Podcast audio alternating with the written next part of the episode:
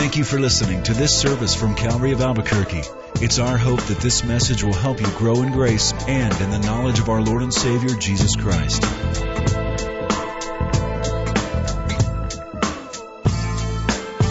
Would you turn in your Bibles now to Matthew chapter 24?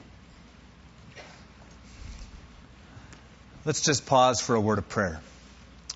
Lord, thank you for bringing us all together today. Thank you for the excitement and worship that is generated when the body of Christ gathers. And we meditate on truth. And we sing praise songs to you. And everything comes into perspective once again. And now, Father, we pray that you would have our full and undivided attention, that your Spirit would then use that to speak to every one of us, not only about issues that will come in the future, but on how these truths affect us right now and how they apply to us right now where we're at. So this time, Lord, is yours. This Sunday, the first day of the week, the Lord's Day. We ask you now to use this for our spiritual growth. In Jesus' name, amen. Historians will say that the Dark Ages were between 476 AD and 1000 AD.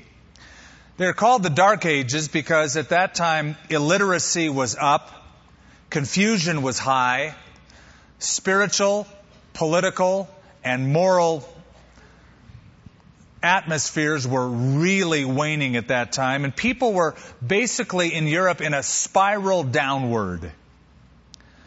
There was not much hope.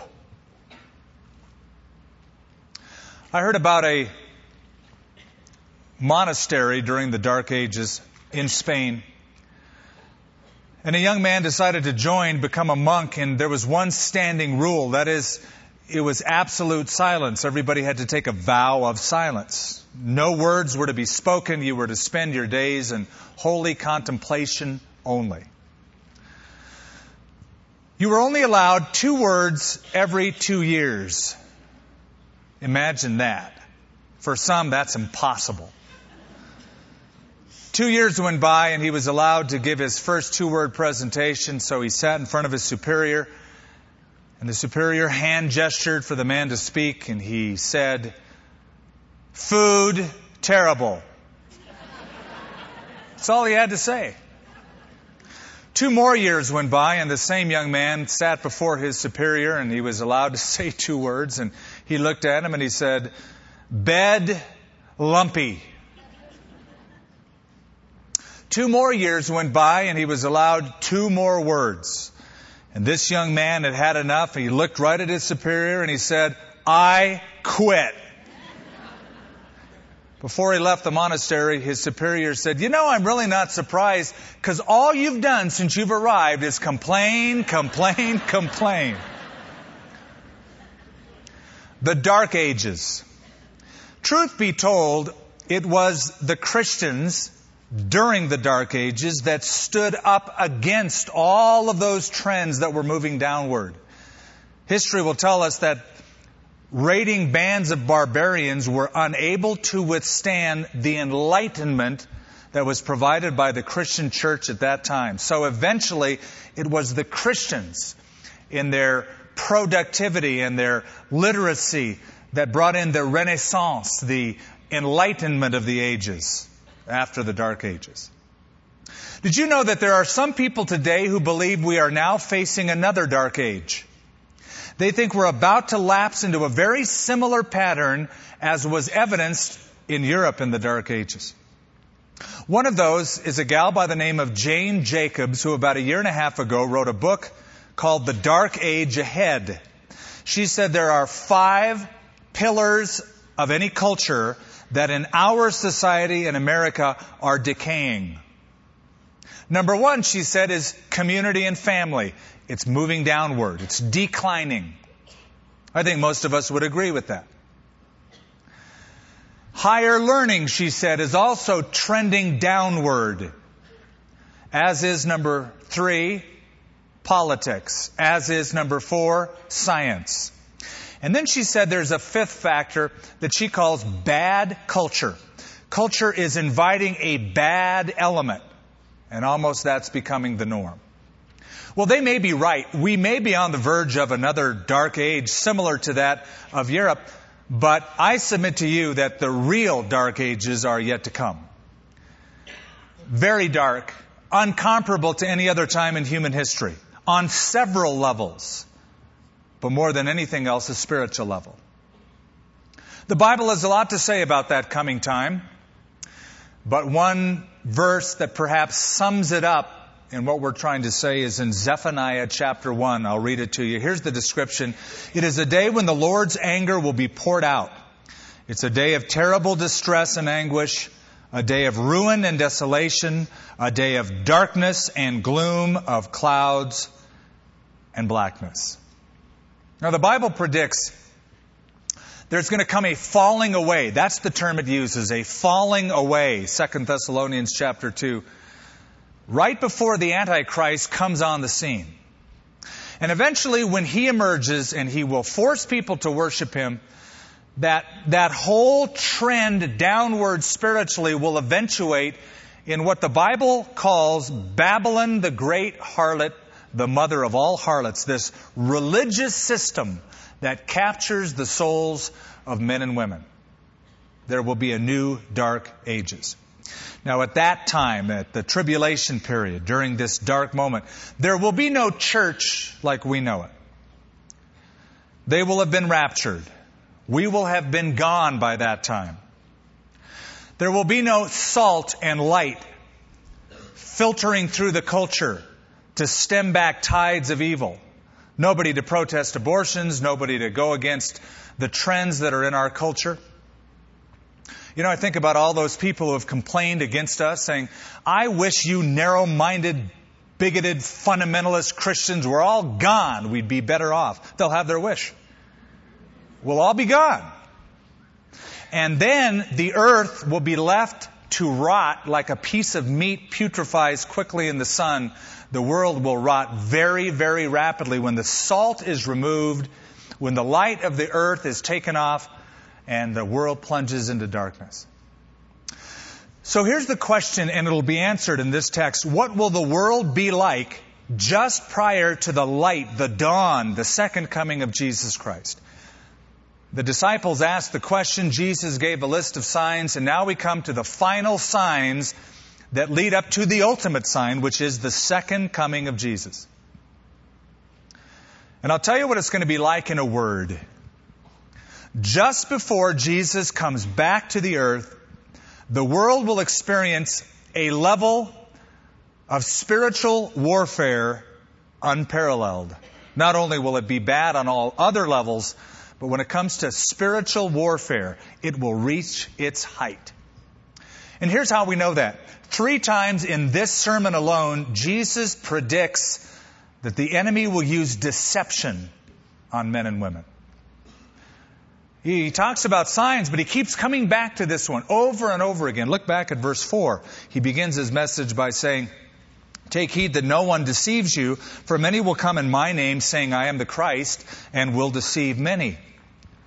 And down in verse 10, after a host of other signs, and many will be offended, and will betray one another, and will hate one another, and then many false prophets will rise up and deceive many. And then we come to our text this morning in verse 23 through verse 28. And now we have the final signs, the final last indicators of how dark it's going to be just before the light of Christ himself emerges. The first one we want to discuss today is it's going to be a time of spiritual vulnerability. Spiritual vulnerability. Verse 23. Then, if anyone says to you, Look, here is the Christ, or there, do not believe it. For false Christs and false prophets will rise and show great signs and wonders to deceive, if possible, even the elect. See, I have told you beforehand. Therefore, if they say to you, Look, he's in the desert. Don't go out. Or, look, he's in the inner rooms. don't believe it. So to sum it all up, false prophets and false Christs will make false claims and perform false signs and wonders. All of that is going to happen. And it's mentioned three times in this message alone.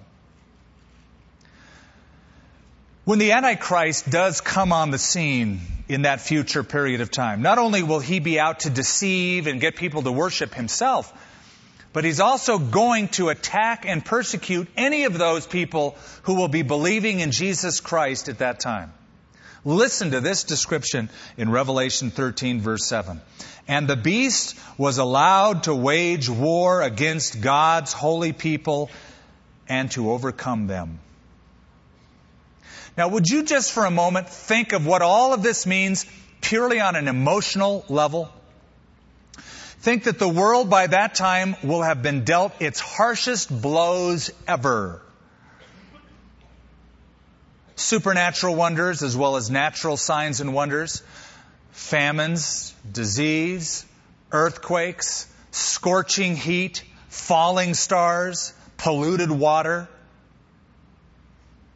all of that happening on the earth while during that time, not hundreds, not thousands, but billions of people will be killed on earth. People, in other words, will be tired, hungry, thirsty, weary, some fleeing from the Antichrist from Jerusalem looking for caves to hide in. People will be at their most vulnerable time ever, depleted of energy. You see, Whenever people get to a level of weariness, they become susceptible to anything or anyone that would promise them hope. They're open to anything at all. And Satan will take advantage of that with deception. The book of Revelation reveals that when the tribulation opens up, it immediately opens up with deception.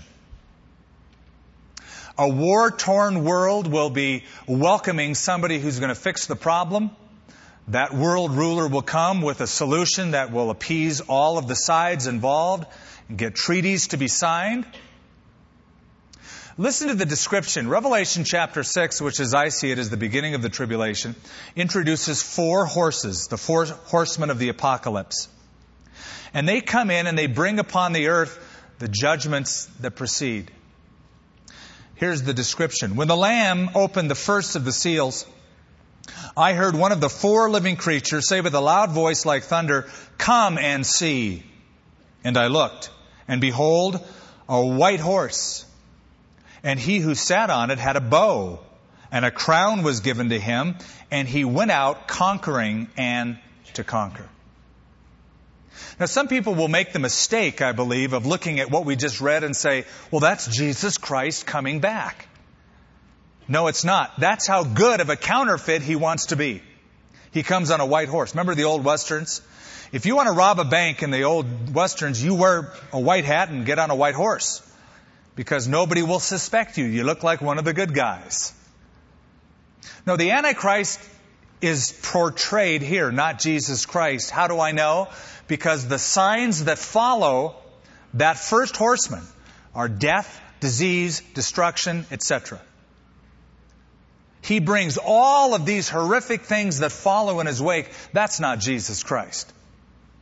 No, the real deal, the real Christ comes at the end of it all. And listen to this description now in Revelation 19, and you'll see the difference. I saw heaven opened and behold, a white horse. And he who sat on him was called faithful and true. And on his head were many crowns. And out of his mouth goes a sharp sword. And he has on his robe and on his thigh a name written King of Kings and Lord of Lords. So the first guy who comes in right at the beginning is the masked man. He's the ultimate wolf in sheep's clothing. And he's going to have a, an unusual appeal. You know, Adolf Hitler, when he came to Germany and he, he hit the European homeland, he was well received. He had this incredible charisma and appeal. People bought into it. One commentator says of the Antichrist, he will have the oratorical skill of a John Kennedy, the inspirational power of a Winston Churchill, the determination of a Joseph Stalin, the vision of a Karl Marx, the respectability of a Gandhi, the military prowess of a Douglas MacArthur, the charm of a Will Rogers, and the genius of a King Solomon. Imagine somebody coming to the earth like that, dazzling people. It's designed to be a counterfeit second coming.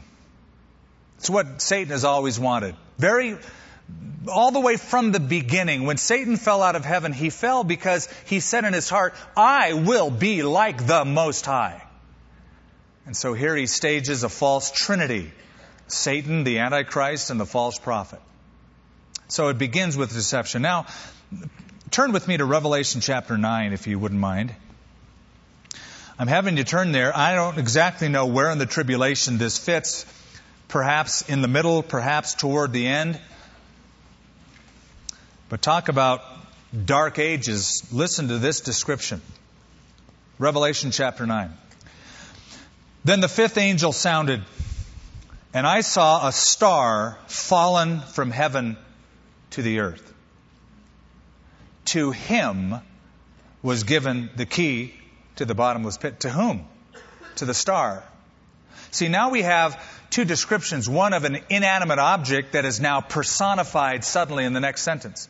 It's a star falling from heaven, but the star is called a him. And the him, the person has the key to the bottomless pit. By the way, abuso, the bottomless pit, is a word used about nine times in Revelation, almost always, if not always, to describe this place of incarcerated demon spirits. So that's the setup. This guy opens the bottomless pit, and look at the next few verses. And he opened the bottomless pit, and smoke arose out of the pit like the smoke of a great furnace. So the sun and the air were darkened because of the smoke of the pit. And out of the smoke, locusts came upon the earth. Now get a load of these locusts. And to them was given power as the scorpions of the earth have power. They were commanded not to harm the grass of the earth, nor any green thing, or any tree, but only those men who do not have the seal of God on their foreheads. And they were not given authority to kill them, but to torment them for five months. Their torment was like the torment of a scorpion when it strikes a man. In those days, men will seek death and will not be able to find it. They will desire to die, and death will flee from them. And the shape of the locust was like horses prepared for battle. On their heads were crowns of something like gold, and their faces were like the faces of men. They had hair like women's hair. Their teeth were like lions' teeth. And they had breastplates like breastplates of iron. And the sound of their wings was like the sound of chariots with many horses running into battle. You go, what on earth are these things? I think this is hell belching out its demons upon the earth to so deplete people that they want to die, but they can't, and they will be at their most susceptible, most vulnerable stage ever. Ever. Add to that the false prophet who comes in chapter 13, who looks like a lamb, but he talks like a dragon. That's his description. And you have a perfect setup for people to be deceived because they're, they're going to look for relief anywhere. And anytime somebody says, this is Christ, or, or he's over here. here, here's a new thought system, here's a new belief system, people will do anything to give them relief. Okay, that's then. Here's my question. How vulnerable do you think we are today when it comes to spiritual warfare or a false religious system? How vulnerable are we? You'd say, well, we're in the enlightened age now. Dark ages is way past. You might be right. You might be wrong. I remember a guy came into my office several years ago put out his hand. He said, I'm Jesus Christ. Well, I was taken off guard. I said, I've always wanted to meet you. I asked him to sit down. I said, Tell me again, who are you? He said, I'm Jesus Christ. I said, I have one question for you. Where were you born? He goes, I was born in Pittsburgh. I go, You're not Jesus Christ. The Bible predicts he'll be born in Bethlehem. You weren't. He goes, Well, I'm the second coming. I go, Really? He said, I'm the second coming, and I can prove it. I said, How? He said, The third testament. I said, Okay, I've read the Old Testament. That's one. The New, that's two. Where'd the third testament come from? He goes, I wrote it. okay, this guy was a wingnut. He had no followers. And so you say, anybody can see through that. Okay, but think back a few years, would you, to the 1980s. Do you remember that guy, Bhagwan Shree Rajneesh?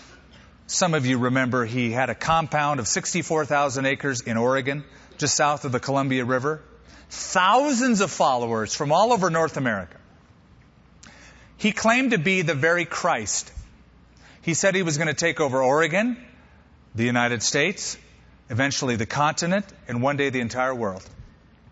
Of the thousands of people that followed Bhagwan Shree Rajneesh, 80% were college graduates.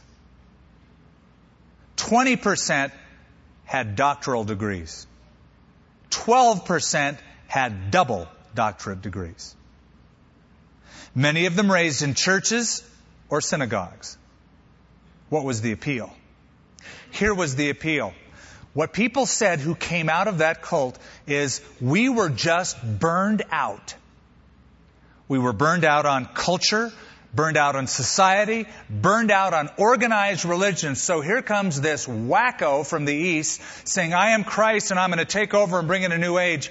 And thousands of smart people followed him at a very vulnerable time in American history. Where are we today? Well, here's where we are. According to the Barna Research Group, they put out an article that said most Americans base their truth on, you know what? Most Americans base truth on feelings. Feelings. Not objective truth, on feelings. In fact, they said by a margin of 3 to 1, 64% of American adults said truth is always relative to the person and the situation. So what if the situation is really bleak like it's described in the Great Tribulation and these people are going through absolutely depleted of energy and weary and vulnerable? Have you heard of this guy, Jose Luis de Jesus Miranda? Some of you have. I see a few nods. He was on the Today Show just a couple weeks ago, I think, a few weeks ago. He said he's Jesus Christ. He's from South America. He said right in the camera, I am Jesus Christ. The Miami Herald ran a news article about Miranda. The article said, in 1988, he announced he was the reincarnation of the Apostle Paul. In 1999, he dubbed himself the Other, a spiritual superbeing who had paved the way for Christ's second coming. In 2004, he proclaimed himself to be Jesus Christ. So he's working his way up every few years. He said, I don't study the Bible. I don't go into rooms for prayer. Who am I going to pray to? You go, okay, this guy's weird and they pick up on him in the press. He has no followers. Wrong. He has thousands of followers. And there are 30 study centers right now in the United States and worldwide there are 58. Thousands of people who went to organized churches and left them and are now picketing in front of churches saying, all of you Christians are believing the wrong gospel. This guy is Jesus Christ. Well, you say this guy's crazy. He has a Messiah complex. That's what psychologists dub it nowadays. A Messiah complex is anybody who thinks he or she is the Redeemer of the world. One rabbi said, today in Israel, there are scores of people with a Messiah complex. They move over there because they know what the Bible says about end time prophecy in Israel. They're living in Israel and they're just waiting for the right time to launch. Now, move over a couple countries to the Muslim country of Iran. We've already mentioned this guy a number of times in these studies. The head of Iran, Ahmadinejad, the president of that country. sincerely believes, it's all over the press in Iran, that he will be the instrument Allah uses to bring the Messiah to the Muslims. The Mahdi, or the 12th Imam, the hidden Imam. The one who will come on the scene, take over the world, and Islamize the entire world. He believes he's the guy Allah will use to do that.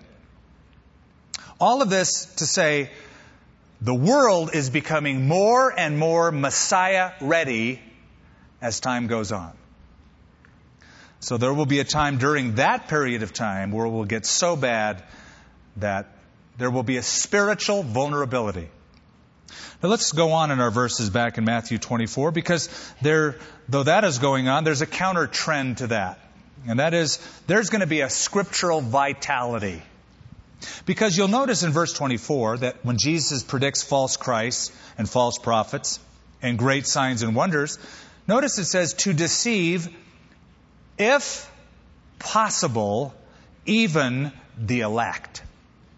You see that? If possible. The implication is it's impossible. If it were possible, it would happen, but it's not. Because the elect will be sealed by God and thus aware of this deception. Now let me insert a verse right about now. Revelation chapter 13, which describes the Antichrist who comes. In Revelation 13:8, we read, "All who dwell on the earth will worship the Antichrist, whose names have not been written in the book of the life of the Lamb slain from the foundation of the world." Those are all the people that are going to follow the Antichrist. The ones that won't are those whose names are written in the Lamb's book of life. They're the elect. They're the ones that are kept. They're sealed. They won't be deceived. Jesus said, My sheep will hear my voice. They won't pay attention to another. They will follow me. Here's the question What is it that will tip off the elect to the discernment that all of this is false, wrong, deceptive? You know what it is? Prophecy, prophetic scripture. Verse 25, Matthew 24. See, I have told you beforehand. I've given you enough advance warning so that by the warning, you will understand when it happens what's going on. It's the same idea as back in verse 15. Notice it with me. He predicts the abomination of desolation. He says, Whoever reads, let him understand. So during that time, people are going to be finding these books. A lot of them will be left. And they're going to start reading it. And they're going to get the lowdown on this. And those who become God's elect, converted to Christ during that time, are going to see all of this prophetic scripture written about in advance, and they're going to understand this, and it's going to steady them during that time. And it's the belief in the prophecies of the Word of God that will keep them faithful to Christ even to death. In Revelation chapter 6 verse 9, the fifth seal was opened, and I saw under the altar the souls of them who had been slain for the word of God and for the testimony which they held.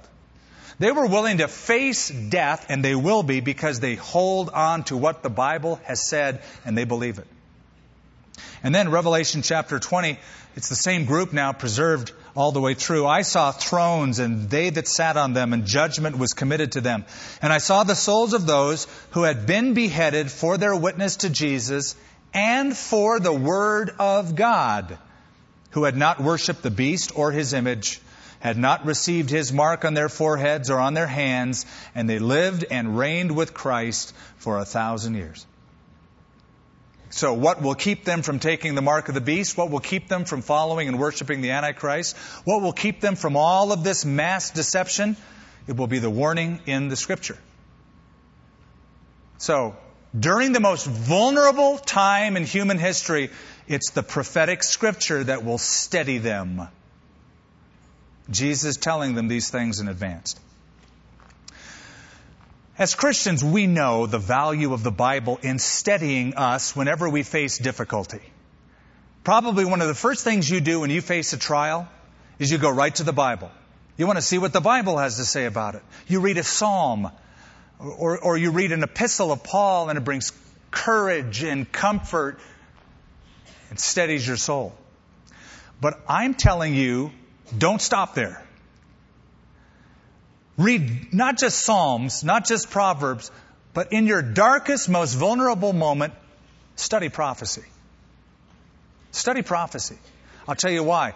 It will steady you and anchor you like nothing else. Because you realize God is so powerful, He's able to write about all these things that are going to happen thousands of years before they do. I guess He's got it all under control.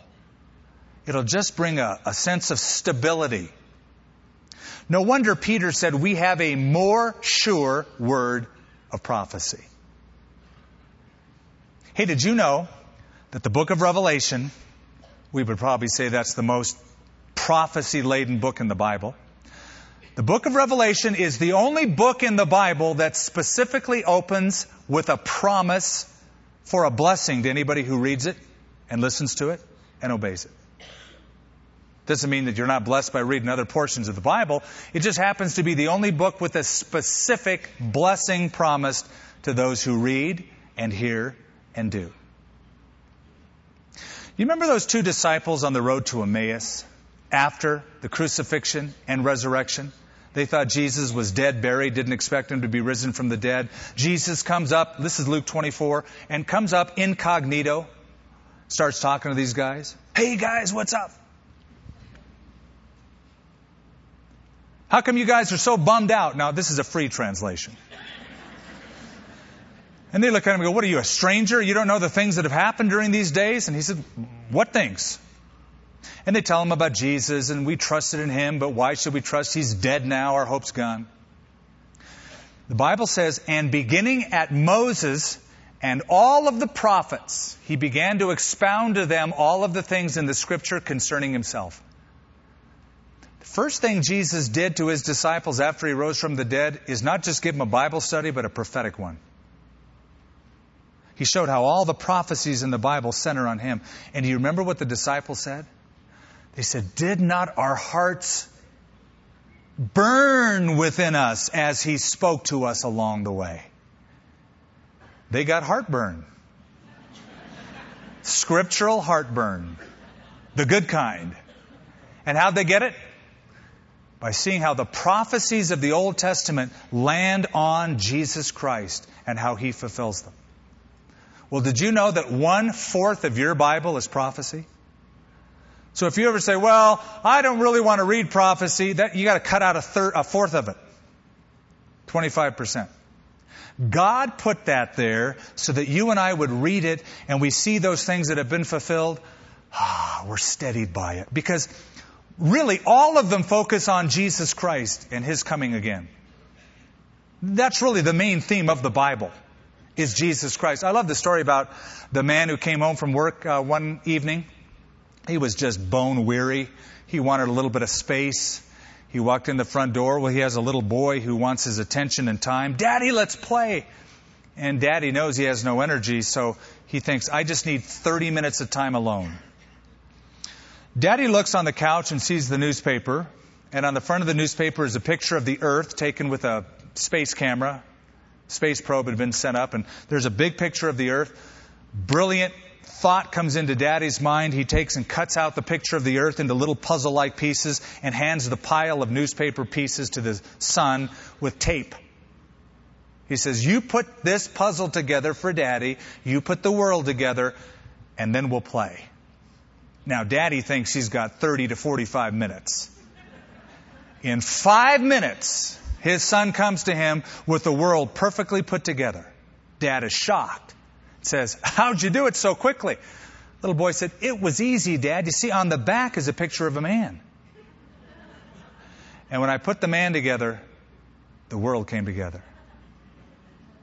And when you see all of the predictions in the Bible and how they all speak ultimately of Jesus Christ, the man, the Son of Man, the Son of God, and how he rules and reigns, the whole world just comes together. And it enables you and I to go through our present situation and attack steady, solid, because we know the God who holds all things together. Well, let's go back to Matthew 24 and finish up these two verses. The third indicator, the third and really the final ultimate sign is the sign itself, the second coming of Jesus Christ himself. For as lightning comes from the east and flashes to the west, so also will the coming of the Son of Man be. For wherever the carcass is, there the eagles will be gathered together. The third sign then is what I call supernatural visibility. Probably a better term would be universal visibility. Everybody's going to see it. From one end of heaven to the other. Now, folks, this is the second coming we're dealing with. It's not the rapture. At the rapture of the church, if you remember, the church leaves the earth and goes somewhere in the atmosphere. 1 Thessalonians chapter 4. Jesus comes to the air. At the second coming, Jesus comes from heaven through the air all the way to the earth. At the rapture of the church, only those raptured will see him. 1 Thessalonians says, We who are alive and remain shall be caught up together. But at the second coming, Revelation 1 7, every eye will see him. And Jesus said it's like lightning. Hey, when lightning happens in Albuquerque in the middle of the summer and you see the flash, it could be in Los Alamos, you'll see it. It could strike the earth up by Santa Fe, you'll see it. It illuminates everything. And that is the meaning, I think, of verse 28. It's sort of an odd verse, and a lot of times we ask, what does this mean? Wherever the carcass is, there will the eagles, literally the better word would be vultures, will be gathered together. You can always tell the position of a dead carcass from a long distance away by seeing those birds flying overhead. The carrion, birds of prey. You know something's going on it's, there's a visibility from a long distance off. So I think the point of these two verses is this simply, the coming of Jesus Christ is going to be sudden, public, visible, glorious, dramatic, and universal. Everyone will see it. Unmistakable. Well, that's the second coming. And verse 29 through 31 describe it in great detail. We'll devote all of next week specifically to that great event, the second coming. Today, I want to walk away with a few lessons. And here's the, the main one, I suppose. Your enemy and mine, the devil, knows you really well. He's studied you. And he's had a long time working with the human race. Thousands of years. He knows what makes human beings tick, what drives us. And he will attack you when you're the most vulnerable, when you are at your weakest point. He's got the strategy ready. And when that happens, what will you do? What do you do? I'll give you a few suggestions of what you should do. Number one, don't isolate yourself. If you think about the tribulation period and all those believers who are going to be hassled and attacked and have to flee to caves and be hungry and weary and thirsty and all of that, they're not going to have the ability to gather together in congregations like this and hear the Word of God and sing worship songs. So when you're attacked now, when you feel vulnerable now, don't isolate yourself. And I say that because that is our tendency we don't feel good or something's happened in our lives or we start getting depressed and we go, I don't want to be around people. I was going to go to church, but I don't want to go now. That's when you need to go. You need to get around God's people. You need the encouragement. Don't isolate yourself. Number two, it's back to the book. You study the Word. And start learning to study prophecy more often. That neglected one fourth of the Bible because as you read it, you're going to be tethered to God's divine grace. You're going to have a sense of stability like you've never had before. And then number three, expect. Yeah, expect God to show up in the midst of that and take that dark, vulnerable, hard time and transform it.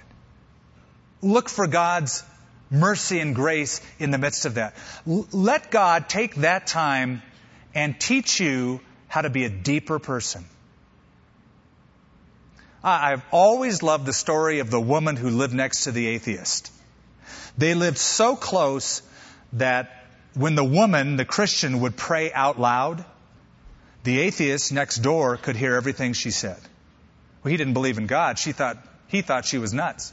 In fact, every now and then he'd say, You crazy old lady, there's no God. Why do you bother praying? One day, she had no groceries.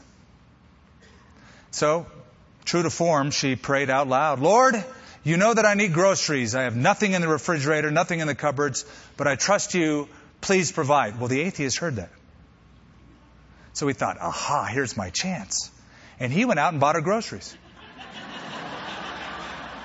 and put a bag or two of groceries on her front porch, knocked on the door, and hid in the bushes.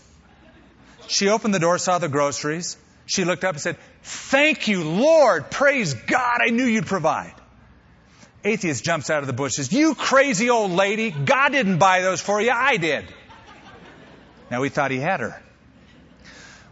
When she heard that, she got even more excited and she started running down the street. Hallelujah, hallelujah, praise the Lord. He couldn't figure that out, so he finally chased after and said, What are you so excited about? She said, Look, I knew that God was going to provide groceries. I just didn't know He was going to make the devil pay for it. either way, either way, she understood that it was God that provided.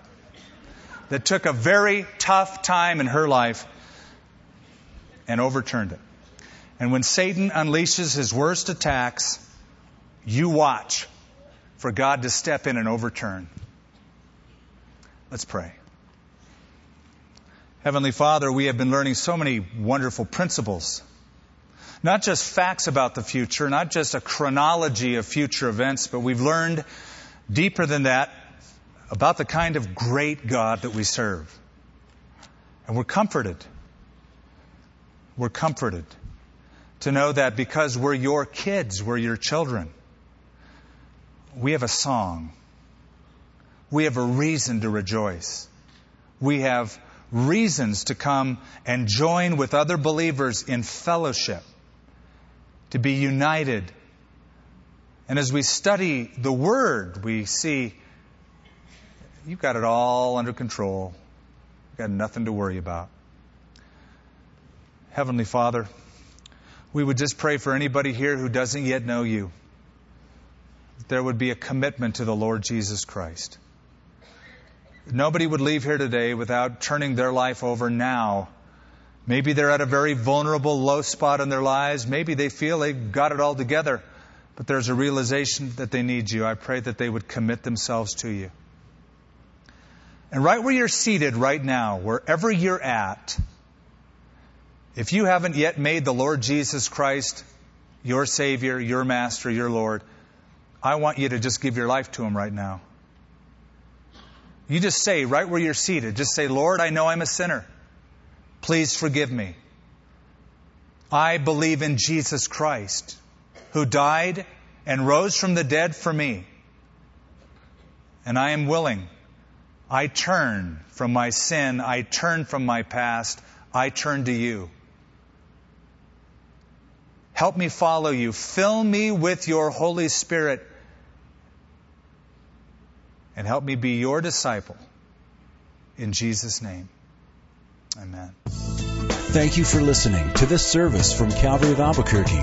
If you would like more information about what you've heard in this message or about Calvary of Albuquerque, please visit our website at www.calvaryabq.org. If you have made a decision to follow Christ or would like someone to pray for you, please leave a message with our Prayer Watch line at 505 344 3658. Thank you and God bless.